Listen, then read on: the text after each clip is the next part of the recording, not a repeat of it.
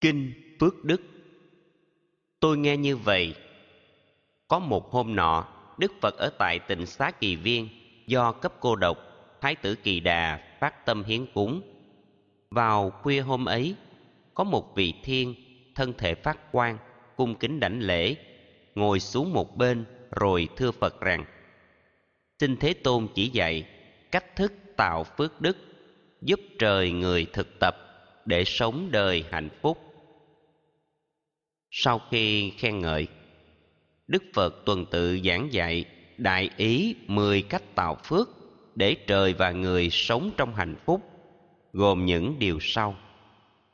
Phương pháp thứ nhất là tránh người cảnh xấu ác để không bị vạ lây, thân cận bậc hiền đức, tôn trọng, học điều hay.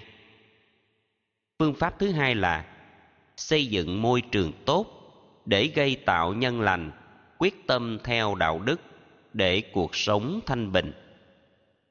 Phương pháp thứ ba là siêng học, tay nghề hay, có lương tâm đạo đức, luôn nói lời chân thực, từ ái với tha nhân.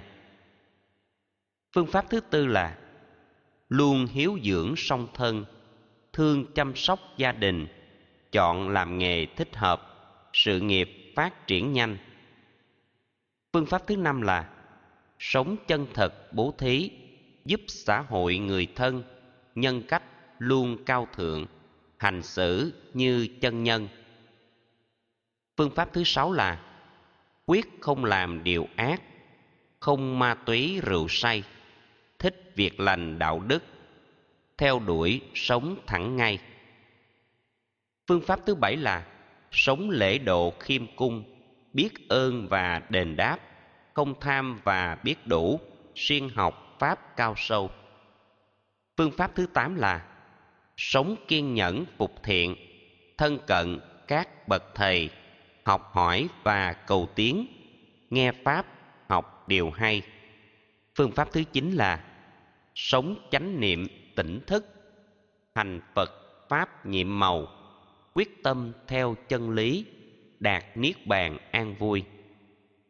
Phương pháp thứ mười là đến đi trong nhân gian tùy duyên nhưng bất biến, tâm không hề lay chuyển, chuyển hóa hết não phiền. Sau khi giải thích mười cách tạo phước, Đức Phật khích lệ bằng bài kệ sau. Ai tu tạo phước đức, được an lạc luôn khi, ở đâu cũng hạnh phúc, tới đâu cũng bình an. Nghe Phật dạy xong, vị thiên nhân ấy vô cùng hoan hỷ, làm theo lời Phật, đồng thời phát nguyện truyền bá khắp nơi các cách làm phước, đem lại lợi lạc cho khắp mọi người. Nam mô Thích Ca Mâu Ni Phật